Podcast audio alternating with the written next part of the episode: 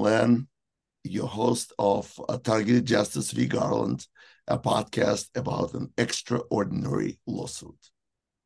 This is an episode number 34. Do you know a superhero? Not of a superhero, but the actual superhero. I do. And her name is Ana Toledo, who is joining us today, as every Sunday, for our legal segment and more. Good morning, Ana. Good morning, Len. Thank you for that. Uh, yeah, well, you know, we're all superheroes. All every single targeted individual is a superhero because we have um, survived military grade weaponry, and like Goji says, we all de- deserve a Purple Heart. So uh, when you look at everything that we have all survived, we we are. I I honor you and I thank you, but I think we're all superheroes. Of course we are, but you actually have video evidence for that. Uh, I know a lot of people follow our tweets and our social media snippets, which I call Target Justice the best of. And um, you had a very heartfelt thank you to all the target individuals. And you have a comedian, uh, target individual who called you a superhero. So yeah, it is documented. It's on the internet. It, it's forever. All right. I can't wait to get to our legal segment. By the way, no guest today. It's just you and me. A lot of content. You don't want to miss it. Uh, so I can't wait uh, to get to it. You have prepared slides this week once again, and we're going to call that segment From the Desk of Ana Toledo. Okay. Well, for the past three days, I've been working um tabulating the, the, eh, the results you know the numbers that we have gotten through the registration uh, let me explain to those of you that don't know or understand what we're doing in the targeted justice webpage, there is a tab that says lawsuit and then it says registration. What we are aiming for is to, when the Fifth Circuit adjudicates that the 18 plaintiffs have a right to see the TSDB and their names in there and corroborate that their names in there, well, we are going to ask to see targeted justice members that have filled out their registration through the page. And I, as I have told everybody, and I have assured it in the web page, that is a forms, a, a Microsoft Office forms that goes straight to my email. That TJ register at proton.me is exclusively one of the emails within my email account. And um, nobody handles that data except for me. So I treat it with utmost confidentiality, even though there is no attorney client privilege, because it's not like just by filling the form you become my client. Instead, I have made this representation and I am keeping it. And so it's a lot of work for me because, you know, I have to do manually a lot of the verification. One of the things, one of the, because we anticipated that the hackers were going to be intercepting some of the forms. And so we asked people to send an email stating, I registered. And I have been able to verify that at least 25 of those registrations didn't come through. So I have to ask the person to do it again. And, and, and some of them are not coming through. And I have to call some of the people that I know for a fact have children because it, that registered their children or their grandchildren because uh, obviously the government criminals don't want for us to have the evidence that there are targeted children as well as targeted grandma. I, I had uh, an 85 year old lady that I had to assist because the government criminals were not allowing her to register because, it, you know, how do you explain to a court that an 85 year old woman that doesn't even travel and lives in a retirement community is a threat to national security and should be on the TSDB? That just doesn't happen. So I'm going to talk about the preliminary numbers that I have received because it is of utmost importance to the entire community. I am going through the sacrifice. I work seven days a week. It is utmost that we are, for the first time, really documenting the reality of what the district court called fantastical, we are going to prove it's not such a thing. It might sound like the district court said bizarre, but so far we have over 670 people that are that can sit down and testify under oath that they are being tortured, for example, with just call. And that's what we want. We want the, the power is in the numbers and in something done in co- confidentiality, but at the same rate. We want to check the names of the people in the TSDB. We want to know when they were put in that list and when they were changed from the category four, that is the less targeting, to the category three, which is most of us that know we are targeted. And then, as we will read at the end, there's also category two because many of the J6ers, it seems, have been placed in handling code two. And as we have always said, handling codes one and two also get tortured and also get gang stalked and microwaved.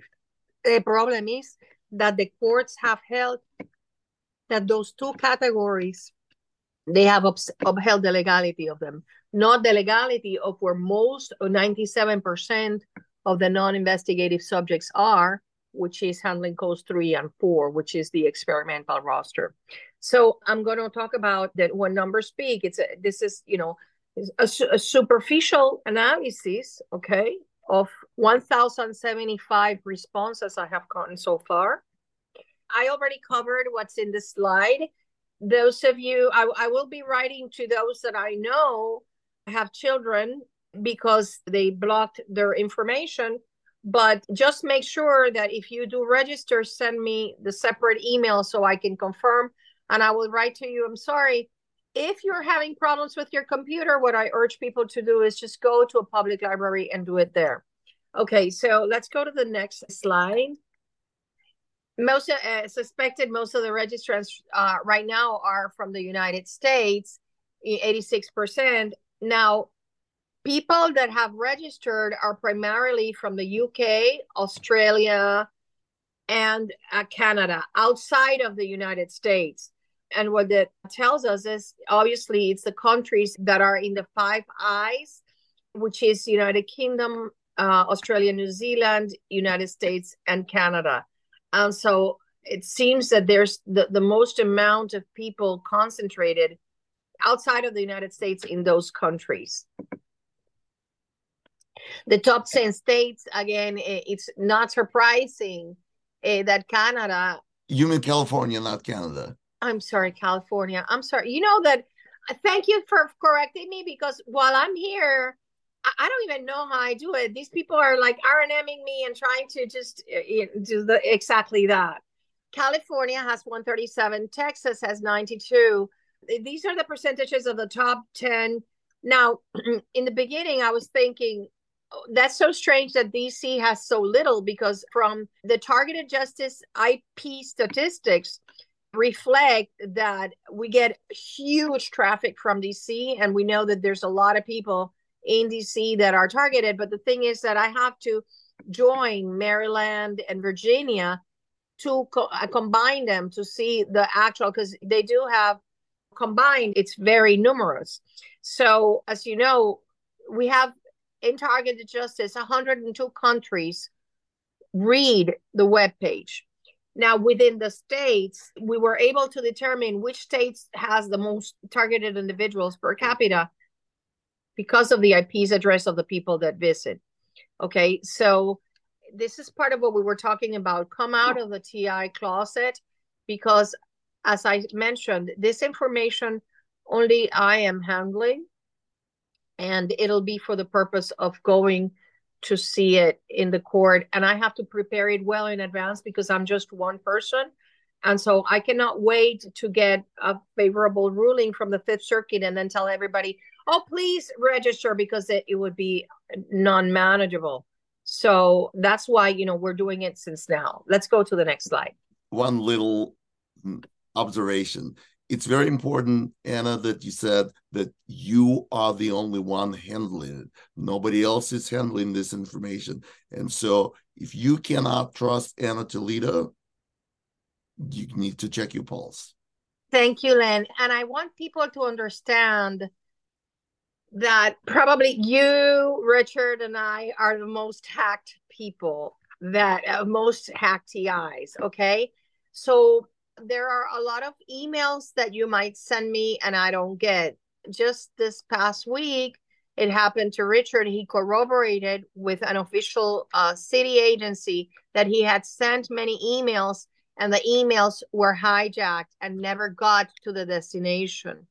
So for me, I am doing this manually and it takes an inordinate amount of time and I do it with utmost pleasure because this is a battle that one cannot I I don't rest. There's not one day I rest. You know, I I have to work every day because my adversaries have all the resources and all the personnel in the world, so I cannot afford to not work every day on it. So what I do ask is for people to like you say, you know, I am putting my word out there that it is just me handling this information and obviously it will not be sold it will not be used for any other purpose than being able to identify your name in the tsdb and ultimately that's what's going to give everybody their day in court.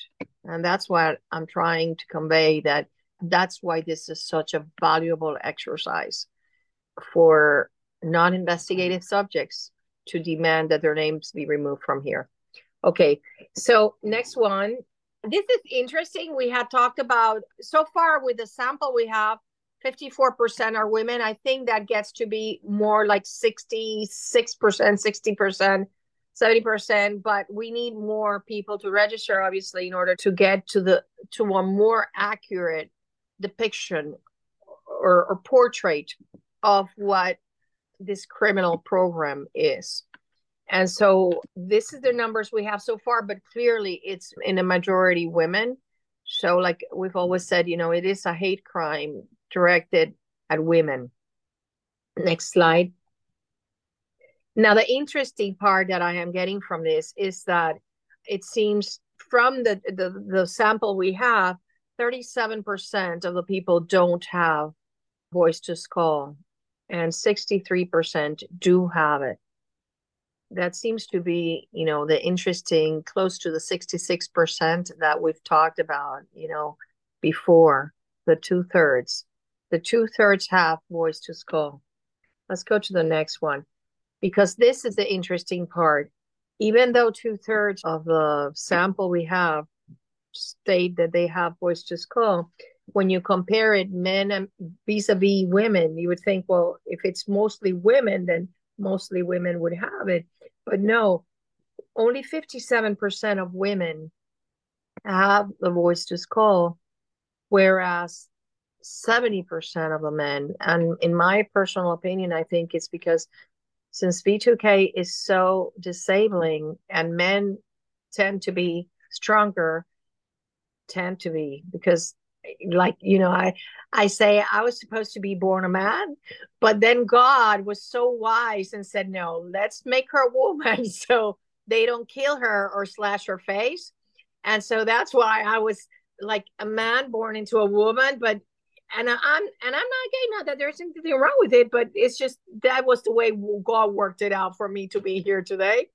But uh, so they put 70% they assume that it's hard it's in order to break men who are stronger, who are the warriors, the hunters, well, most more men than women, considerably more men than women get the voice to skull. That's a truly interesting observation. You make sort of the assumption, and it's a common sense assumption that men tend to be more, I wouldn't say, not necessarily more uh, maybe more stoic maybe more stubborn but I, I can guarantee nobody is going to ask to use a man's bathroom because they they have V2K. So I'm, I'm yeah. Well, but you see, here's here's what I see from this too is uh, like I saw in a tweet a, a couple of weeks ago that um, some person is speculating that the reason they chose more women than men you know that it's predominantly women it's more than a hate crime is that women are more usually more submissive And and so men tend to rebel more because it's you know it's it's testosterone and it's in the man's nature to be the hunter and the defender of the home and everything. So the way I see it is since the purpose of this program is to put you on your knees and make you bend, well, I gather they believed they had to place more or of the a stronger torture on men. That's what, you know, who knows what goes through the heads of these people because some of the stupid tortures that they do i'm like really is that supposed to do something to me and it doesn't but one last observation about vtk because this is really an area of so much interest and controversy that perhaps men are less likely to complain about VTK because of the social status and the stigma. And so that might be another element that would make them use V2K in men more than in women. Just a guess. Definitely, and I mean, but, but when you see eh, it's it's huge. It's most targeted men get it. You know, only thirty percent don't. So, in due time, due time, truth will be known. And who was the Josef Mengele, or the Josephs Mengele that concocted this horrible program? and uh, I, and it is my hope that we get to see you know what what was going through their sick minds when devising what torture to apply to what person i want you all to know i cannot reply to all of your emails and and to your heartfelt stories because um, i just don't have the time but it, that doesn't mean that they don't serve to fuel in my heart this desire nonstop to continue working to end this. And so just bear with me because I uh, I don't trust anyone to have employees either. I do the work myself. I, I can't, as you know, we can't trust. I can't trust anyone, but you and Richard and and some TIs that have helped me. And uh, I will be reaching out to some TIs to help me with Excel because I am a self-taught apprentice. And so some of the TIs out there that know Excel really well maybe might can help me have a full command of this. I'll help you. I, Are you? I'm, I volunteer. I'm a, Excel has been in my life for the last 30 years. I have a very close relationship with Excel. So yes, absolutely. Oh, I love it. I love it. And, and I am self, I've learned through videos, but here's what happens that uh, when I look for a video to learn how to do some uh, function, the criminals block it. So I get videos for other things. But anyway, let's get to the next slide.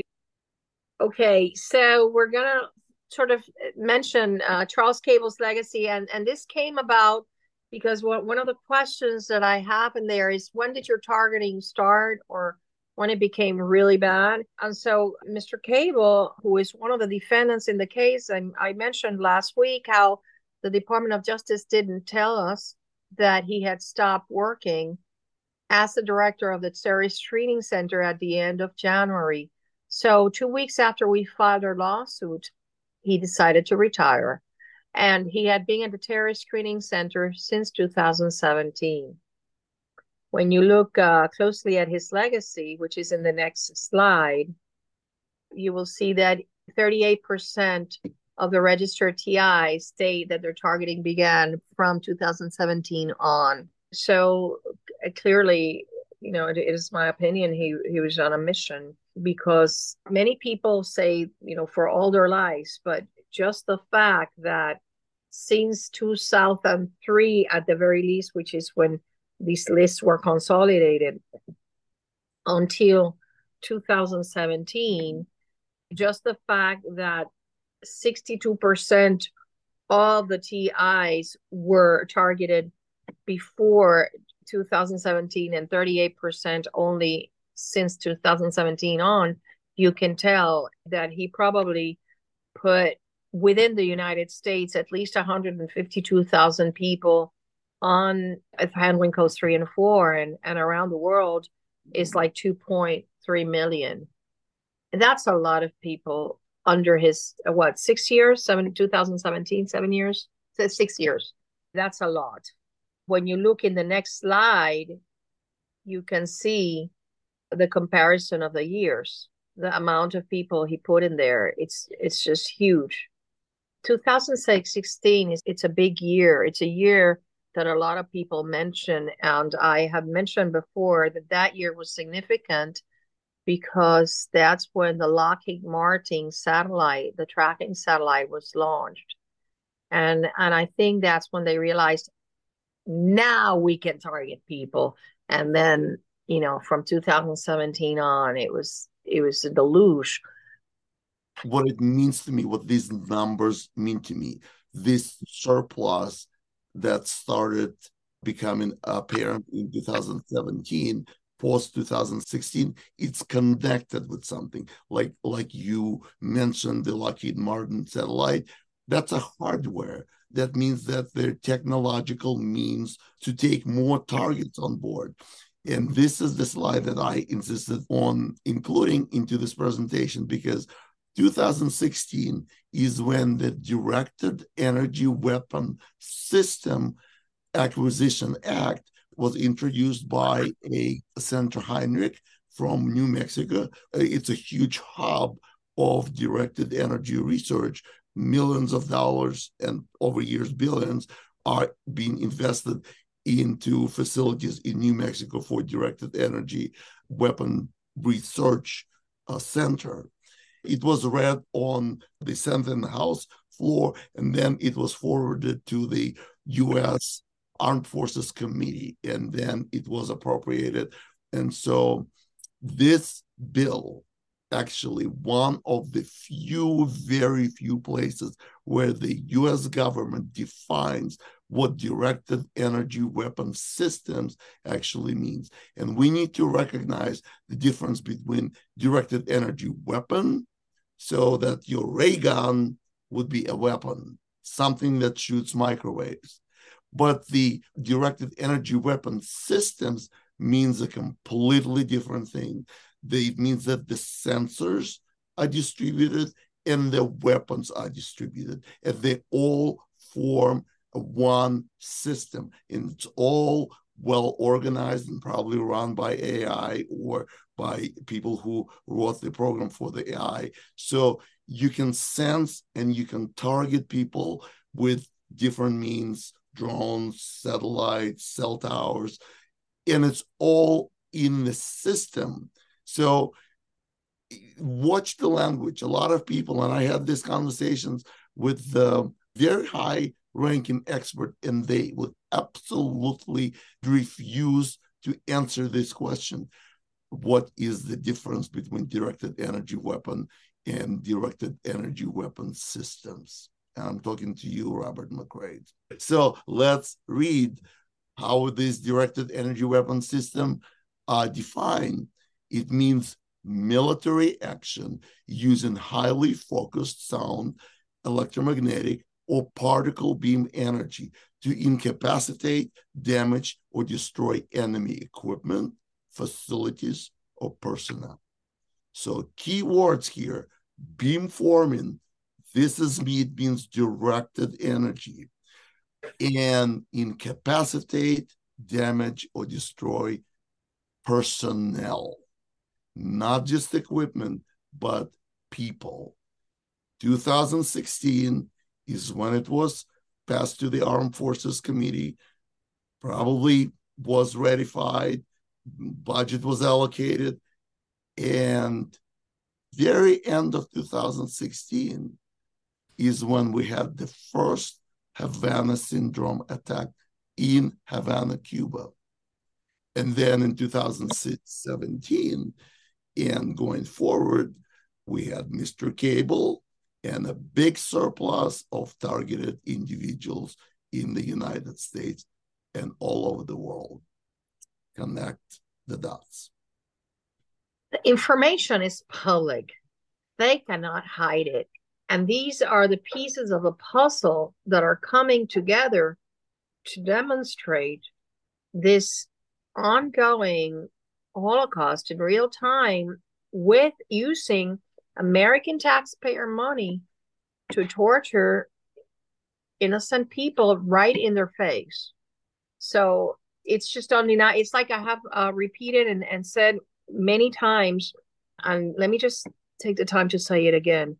People have taken it just sending me their evidence of their targeting or please don't do that. I, I have so much work and I have explained it many times and I'm going to explain it on one more time here, which is that we are basing our claims on uncontroverted official government documents that establish many important elements of our cause of action, which is number one, innocent people that have nothing to do with terrorism are included in a terrorist database under secret criteria. That is an uncontroverted fact admitted by the FBI. They cannot deny it, and that is illegal. The same way, the reason they admit they are not have nothing to do with terrorism because they don't get even screened in airports or when they travel. And it's contained in audit reports from the Department of Justice. So what I tell people is please read the lawsuit and understand that the claims that we are making are based primarily on government documents, just like this, you know, government documents that the defendants cannot deny because most of them come from themselves. So the public information out there is such that there is no denying of this program. And so please don't send me evidence and because I, I am overwhelmed with work. Overcoming hurdles. Yes, I, I mentioned this after you do the registration form, which is in the next slide. You send me a confirmation email saying I registered. That's all I need so that I can verify under the same uh, email uh, that you place in the registration because I this is what sometimes people do. They put one email in the registration and then they send me an email from another one. So I cannot find the email from what they wrote to me saying I registered in the spreadsheet. So please connect the dots and put the same one. That's one thing. The other thing is that please spell it correct. Take the time, the three seconds it takes to make sure you spell it correctly. Because I have over 20 return mails. When because I then I sent a confirmation saying I got your information then when I send those confirmations, I have over 20 that the person wrote the email wrong. So you'll never get my confirmation email. And uh, when you write to me in the confirmation email, if you have registered your child, please put it in there. Look out for the child registration I did of so and so, because what is happening sometimes is that I get the parents' registration and they did three more for the kids, but then I don't get those other three. So put it in your email so I'll be on the lookout that under your name or under your email address, I have those other three that belong to your children, obviously placed with the name of the children and the date of birth.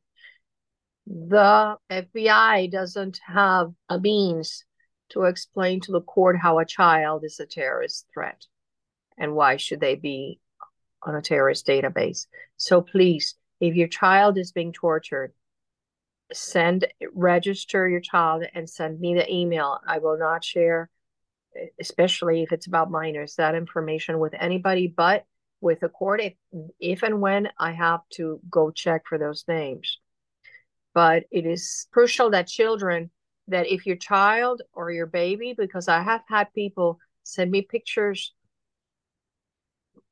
of their little baby's toes burned. I'm sorry, this is where it gets to me. I try to not think about it. And uh, allow me allow me to make a very very important point that you brought up, and this is checking, double checking, and triple checking.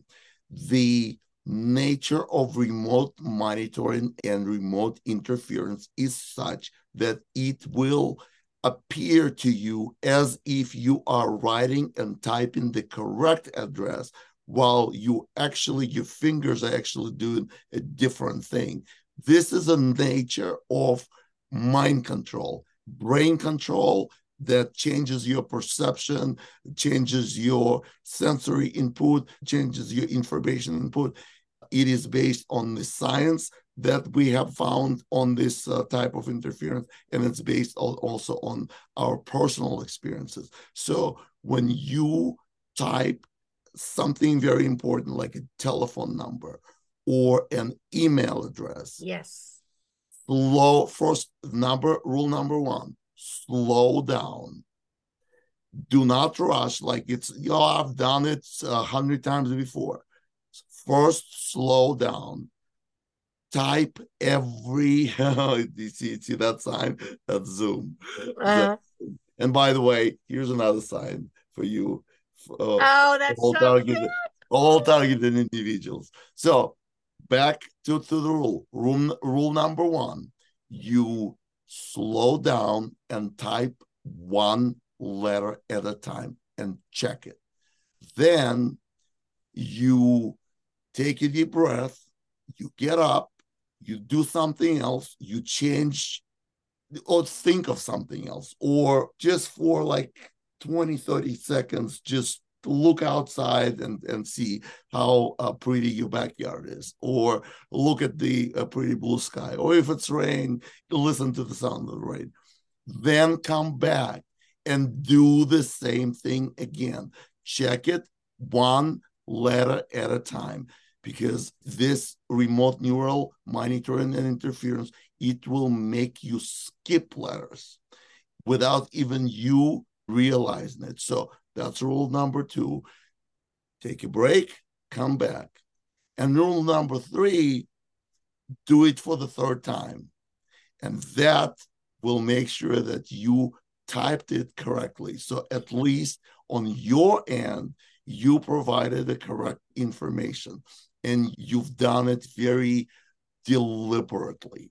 When you do things deliberately, when you think about what you're doing instead of being distracted by V2K or something else or electromagnetic impulses, you concentrate, you do it deliberately, and you follow these three rules that I just listed. As an example, uh, at the end, I put country and I was I got a lot of the input I got what people would put in their county, you know, like Houston is Harris County, and I would be like, oh, maybe I misspelled country, and I put county, so I went back to the form. I know the form is correct, but that's exactly what you're saying. The the people they see country, but they read county, and they put in the county. You see, so I had to go back and correct them uh, and correct those so it, that's yeah thank you for that because that's exactly it. I'm glad we had a little chat about it. What takes regular people a second or five minutes takes some targeted individuals sometimes 30 minutes or an hour. Get used to it. This is like a lifestyle. You know some people have to inject insulin for the rest of their life. We have to slow down and make sure all the information we're provided is correct. Do it slow, slow down, double check, take a break, triple check. All right. I think we we covered the topic. We covered it, and if you can only put the link there in the show notes and and the QR or the QR, so people can uh, go and register, because um, I think that n- not only checking for their names in the TSDB uh, if and when, and I and I make it very clear, I'm not making any representations of something. You know I, that this is what we're asking for the court, and we depend on the court granting it. But I don't see why in our democratic system and in our judicial system, I don't see why innocent innocent people a court would hold that that innocent people are not entitled to see that that have no ties to terrorism to see verify if their names are have been improperly placed in that TSDB. So I urge people to to do so, knowing that it is just me handling this information. So if you can just put the link, that would be really great. Yes, definitely. Both QR code and the link that we had, your email, that's uh, special email that you created for this purpose. It will all be in the description of the video. We put a lot of useful information. You, all you have to do is just read the description of the video. You will get all the links.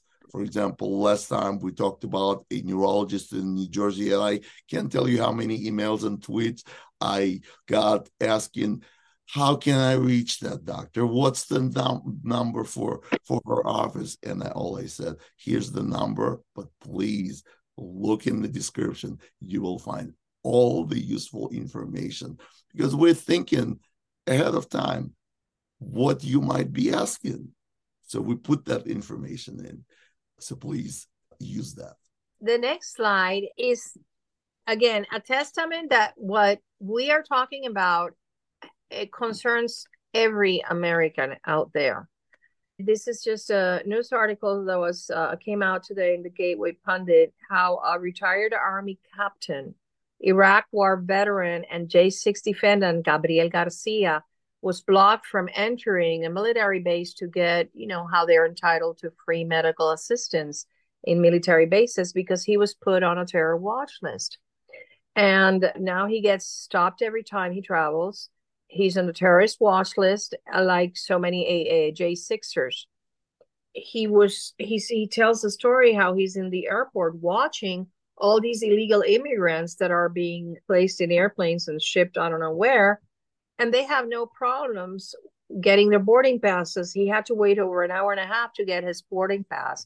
This is a patriot. This is a man that fought on behalf of our nation in Iraq and he's being treated like a terrorist only because he walked into the Capitol building, he took video, and when he was asked to leave, he peacefully left. He didn't destroy anything, and his trial is coming up in November 20th. So I have no doubt that the, all the J6ers have been placed not in handling code three and four, but in handling code too, because Brandon Straka, who is the leader of the movement, walk away movement, he has also eh, in social media talked about how he gets every time he travels, eh, eh, you know, they test his finger fingers for explosive and everything. This man, Gabriel, got kicked out of an Airbnb just like one of our advisory board members. And he's Chase bank account was canceled. And this just goes to the illegality of naming innocent people as suspected terrorists because it completely affects every aspect of your life, as we have been saying before. From something so innocuous as sending money through a Western Union, you're forbidden from doing that, to life altering situations like the man in uh, Washington state that couldn't get their medical attention on time. Even though they say that that over there it's another kind of blacklist i have no doubt that what they're doing is that they're taking handling codes three and four and making their own seattle uh, city blacklist. But that happened like as you know to richard lighthouse. He almost couldn't make it to the hospital with a microwave caused lung blood clot because the sheriff says we have to secure the premises. We were told a, a suspected terrorist was lived in the in the area in this premises. So what we're seeing here is that the arbitrary, capricious, and illegal placing of people on the terrorist screening database can cost them their life. And that has got to stop. This news article, I think, should be particularly troubling to all of those that say, oh, no, that's not with me. No, this can happen to you. Uh, as you can see, this is uh, the very latest edition. We, it just fresh off the press. We saw this article, and we just could not afford not to put it in the show because of its significance, just like you described, Ana. And people have been put on the terrorist screening watch list, and they are becoming one of the targets in real time in front of their very eyes. And he's now there's a whole new group of people called uh, J6ers that are part of this uh, process. So to say FBI is out of control would be a severe understatement. And I want to mention something really important from a legal perspective. This man, Mr. Garcia, he has acquired rights. As a veteran, he has a right to go shop in the military base. As you know, it's cheaper cheaper gas, cheaper and better groceries, and go to the, you know, I don't know if they have a entertainment for the kids, whatever, or even the school. He has a right an acquired right uh, that came from his years of service to this nation. And he is being deprived of those rights without just compensation or due process of law. So reckless placing the, of him in uh, this terrorist database is depriving him of property rights in contravention of the Fifth Amendment. The same happens to you you as as a, as an individual we all have a presumption of innocence we have to be treated equally before commercial establishments all these commercial establishments like airbnb that are denying people that have not been convicted of a crime that are just illegally deemed suspected terrorists they are exposing themselves to severe class action lawsuits because they are being an accessory to the deprivation of rights by the authorities that are doing it. You know, that's where civil rights comes into play. You cannot, even if you're a private entity, if you are acting in collusion with a, a government entity depriving you of your civil rights, you are equally culpable and liable. And that's why these companies they have to realize we have the commercial establishments letter campaign that Goji has been carrying out is these companies have to realize that they are engaging in liability when they deny services to a person just because they are illegally placed on this list. Thank you, Ana. And that concludes our legal segment. If you noticed, sometimes I prepare slides for the legal segment, and sometimes Ana. Ana has done it two episodes in a row. And so we will have just a special format for her, and we're going to call it From the Desk of Ana Toledo. And this idea just came to me. Targeted individuals, if you have uh, some creative spark in you, if you have an urge to express yourself, here's an opportunity to create a logo that would visually appealing, that would uh, say from the desk of Ana Toledo. You can put as much creativity in, into it as you wish, and then send them to me via direct message on Twitter to P Sardonicus, which is also in the name of this uh, YouTube channel. And then Ana will pick the best logo that she likes. It will become, it will become her permanent official logo for when she puts together slides. And you, the creator of the best logo, will receive a complimentary T-shirt, uh, Targeted Justice v. Garland, our official T-shirt uh, for our podcast. So that's my announcement. And thank you, Ana, for putting together this important, valuable, useful information. Well, and thank you for for fixing my my presentation. I, I have to say that you know how there's formats and templates in in Microsoft, but the problem is that when I try to use those templates, um, the criminals interfere with them and, and mess everything up. So I can't really make things fit well. So thank you. That's why I did it blank and, I, and it was so Spartan. So thank you for uh, making it look a little better. It's like you said a little while ago, as targeted individuals, we have to get used to that things are going to take a little longer and not become frustrated with it because it makes us more creative. It forces us us to use other parts of our brain, I think, and to become craftier. And that is a talent, and and that they never start coming. And I, I think it's really powerful to overcome so much attack from so many powerful entities. And and at the end, I was able to convey the information uh, to all of you. Somebody said that uh, that that discipline will give you freedom and I think this perfectly applies to our situation. Discipline will give you freedom. So, freedom that we all much desire and deserve. Let's go to our second segment. Our segment today is a continuation of the Targeted Justice's the FBI file series. What did the FBI do now? What hasn't it done? And so this is issue number three that I call meaningless correspondence. And we will review a standard FBI response to targeted individual. If you are lucky that the FBI actually answered your complaint, this is the standard response that you will get.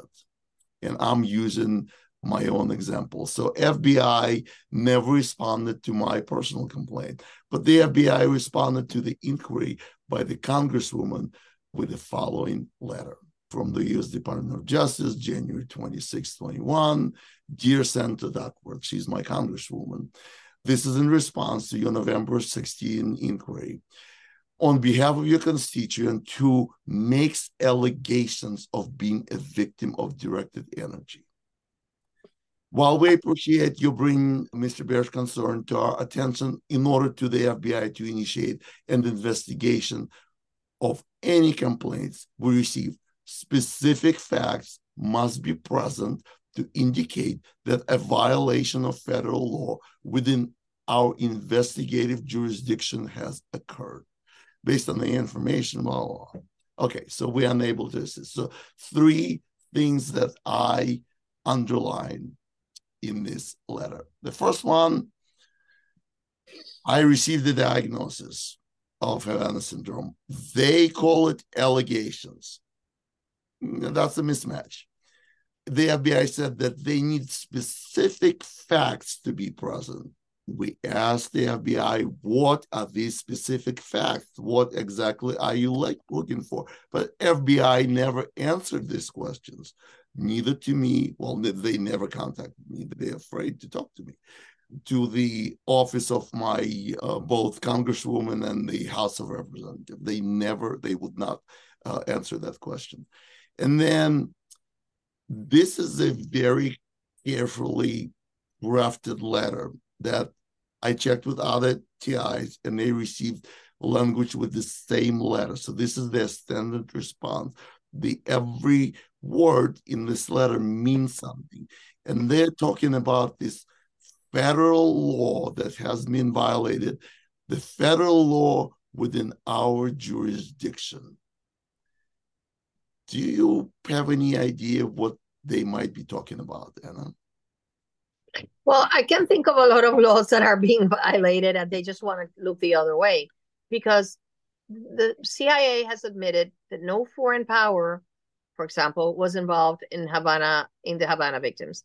Number two, the National Academies of Sciences have stated that it is only through the by means of microwave attacks that you get Havana syndrome. So clearly, if you are within the United States, the United States would know. You know, if somebody was if some foreign power was making an attack, they wouldn't allow it. You're clearly the victim of of directed energy weapons, and they do have to investigate it because it's military weaponry being used against a civilian. Of course, they have to investigate. That's number one, and then what boggles my mind is that how can one of the participants in a RICO Act scheme, which is what I deem this to be, uh, investigate itself? And that goes to the root of the problem here. The agencies that are called to investigate are the ones carrying out this atrocious scheme. So citizens really don't have anywhere to go because of course they're they're going to protect themselves and they're going to protect their co-conspirators private or public whether it be police departments whether it be surgeons dentists they're, they're going to protect them all so that's why we we're in court because we need for to declare illegal the practice of placing innocent non-terrorists on a terrorist database it's the only way you cannot expect the agencies that are carrying out the, the violations of law to investigate themselves because we've seen it. That's correct. That's why we're in court. So the Congresswoman office uh, personnel in this case acted as a liaison between the FBI and the complainant. Um, they never, they would never make any uh, direct contact with me. And so after back and forth, back and forth, they finally sent another letter. And this one is dated uh, November 2022. And it's a little bit more extensive. They still say that Mr. Baer believes he's suffering from Havana syndrome. And they and they say and they understand that Mr. Baer is seeking guidance from the FBI on his medical condition, which made me just laugh. Nevertheless, okay, this is an extra life He said, I would encourage this uh, gentleman to sign the letter. I would encourage Mr. Baer to contact his local field office, which I actually did. I went to the local office just to follow up on this letter the FBI generally requires an articulable factual basis to open full investigation. He reverted to the same framework of the first letter. And he said that based on prior correspondence, there's does not appear to be specific facts to include a violation of federal law within the FBI jurisdiction. They're like parrots repeating the same the same letter that they decided to uh, this is the format, this is the language, how we address complaints of targeted individuals. And in this particular case, they equate diagnosis with belief. It's not that I believe that I've been attacked by directed energy. I have a diagnosis that links it to directed energy. And of course, the fact that I'm seeking to medical guidance, uh, seeking medical guidance from the FBI is simply laughable. And once again, back to the same format. They need articulable factual basis, but they never answered what facts need to be presented and what is the federal law within our sort so, so sorry there's a type of within our jurisdiction. What's interesting is this letter from the fbi dated november 22 was issued a year later after the press release from the fbi was issued. It's on the next slide. Reuters reports in november 21 a year before that previous letter was written, that FBI calls dealing with Havana syndrome a top priority. And there's a whole press release about how determined they are to get to the bottom uh, of things. However, in the same article, they mentioned Mark Zaid, who represents Havana syndrome victims, and said that historically the FBI has been less than helpful particularly by claiming victims are suffering psychosomatic symptoms, even though they never interviewed the individuals, like myself. I suspect, Zaid said, if this is about to change. Today, in October 2023, we know that it has not changed. This is a report from August 22nd. It reflects the same press release by the FBI, and it has quotes by Mark Zaid, and I found it very comprehensive and interesting. I want you to listen to it. There are still so many unanswered questions here, but more is coming to light about the extent of this problem. The issue first made headlines after American diplomats and spies in Havana experienced puzzling brain injury symptoms in 2016, like dizziness, headaches, and memory loss. The government calls this mysterious syndrome anomalous health incidents. And now Newsy has exclusive details that FBI agents are also reporting these symptoms on U.S. soil. There have been double digit members of the FBI, employees of the FBI, who have been injured in multiple locations inside the United States. Prominent national security attorney Mark Zaid represents current and former FBI personnel. He says a dozen or more incidents have been reported in Washington, D.C. and in Florida, mainly out of the Bureau's Miami field office. These are cases that have been brought to the attention not only of the FBI, but also the CIA and the DNI and folks on the Hill. Uh, these have not been really publicized in any way. In fact, the reality is domestic incidents are being downplayed, if not outright ignored by the U.S. government. He says the incidents have mostly occurred within the last four years. The common thread he's seen in victims across multiple agencies is work related to Russia. The AHI investigation is like an iceberg. We only see the top one third. Most of it is beneath the surface.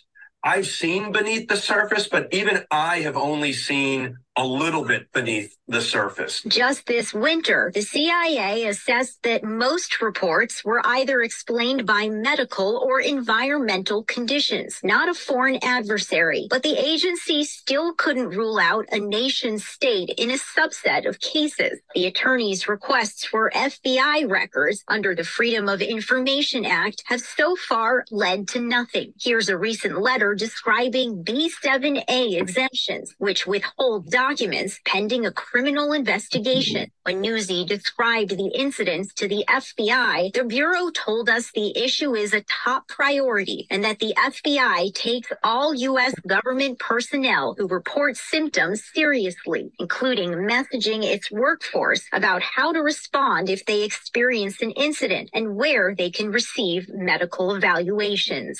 And this lawyer is also trying to obtain a 150 page report from the Office of the Director of National Intelligence, which she says now is being called a draft. So that means that they could withhold it from his FOIA request.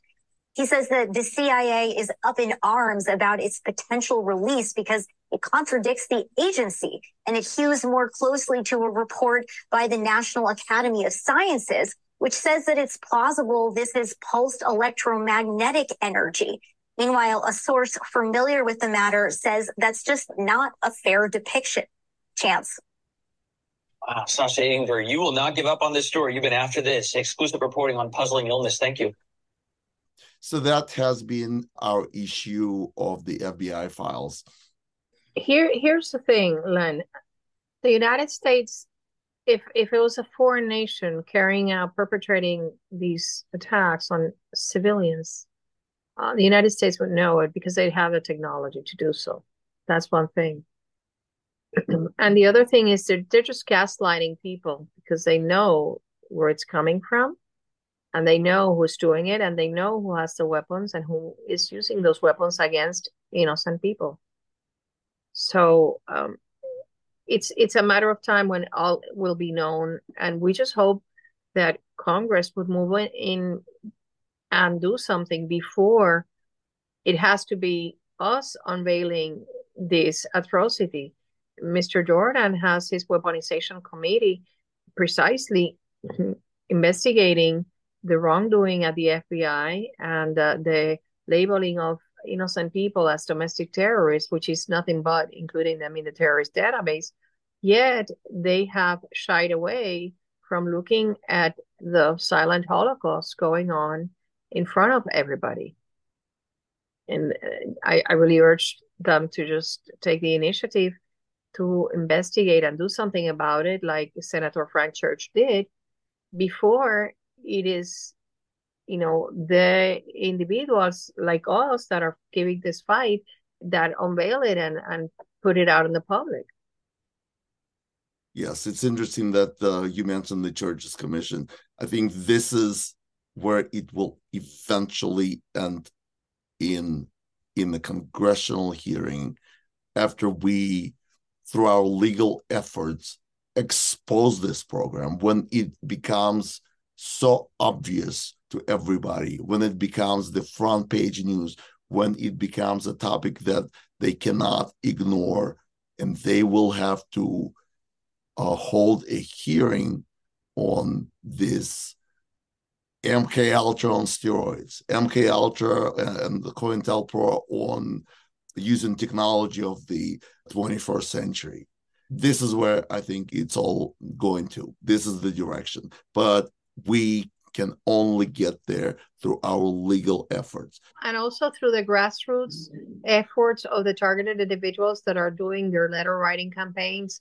It seems that during the last nine months, government criminals behind this program have put the program on steroids. The torture, not just for the plaintiffs, but the torture for everybody has increased tenfold. And so it is like they're desperate to try to annihilate as many people as they can before the truth comes out in the court of law. I, I urge you, everybody, to stay strong because that means that they're just desperate. That's that's how I see it. Thank you, Ana. That's a great message to end our show because it is coming to an end and I have to give it a name. And as for me, I'm calling this the Federal Bureau of Hypocrisy. As we have seen in today's podcast and in the previous issues, the FBI has no problem talking out of both sides of their mouth, declaring dealing with Havana syndrome a top priority and saying that only after specific facts are presented, which the agency, of course, would not say what they are, it wouldn't even initiate the investigation. Moreover, apparently, it is up to the complainant to explain to the FBI what specific federal law has been violated within the agency jurisdiction. If I knew, I would be in court alleging just such violations. And we at Targeted Justice are doing just that because we cannot rely on the FBI to do that. It appears that the FBI forgot its agency motto fidelity, bravery, integrity. Fidelity means faithfulness to the mission to investigate crime. But this fidelity is nowhere to be found. The FBI is not investigating crime. They're waiting for you to tell them which federal law has been broken. So they might consider investigating it. That, of course, is only you presented specific facts that only the FBI knows what they are. Bravery means courageous behavior. Where's the courage when its agents are not brave enough to talk to a complainant directly and only respond to a written inquiry by an elected official? And integrity is the quality of being honest. Calling Havana syndrome a top priority on one hand and refusing to investigate diagnosed, confirmed, and verified cases of Havana syndrome in the same breath indicates that the FBI took a dump of integrity and flushed the toilet. We have been warned by the FBI whistleblowers, including my personal hero, Stephen Friend, that the agency cannot be fixed. It can only be fumigated and rebuilt from the ground up in order to overcome its dysfunctional, corrupt, and make believe ways. Until the pest control arrives and effective decontamination takes place. We will be here every Sunday, rain or shine.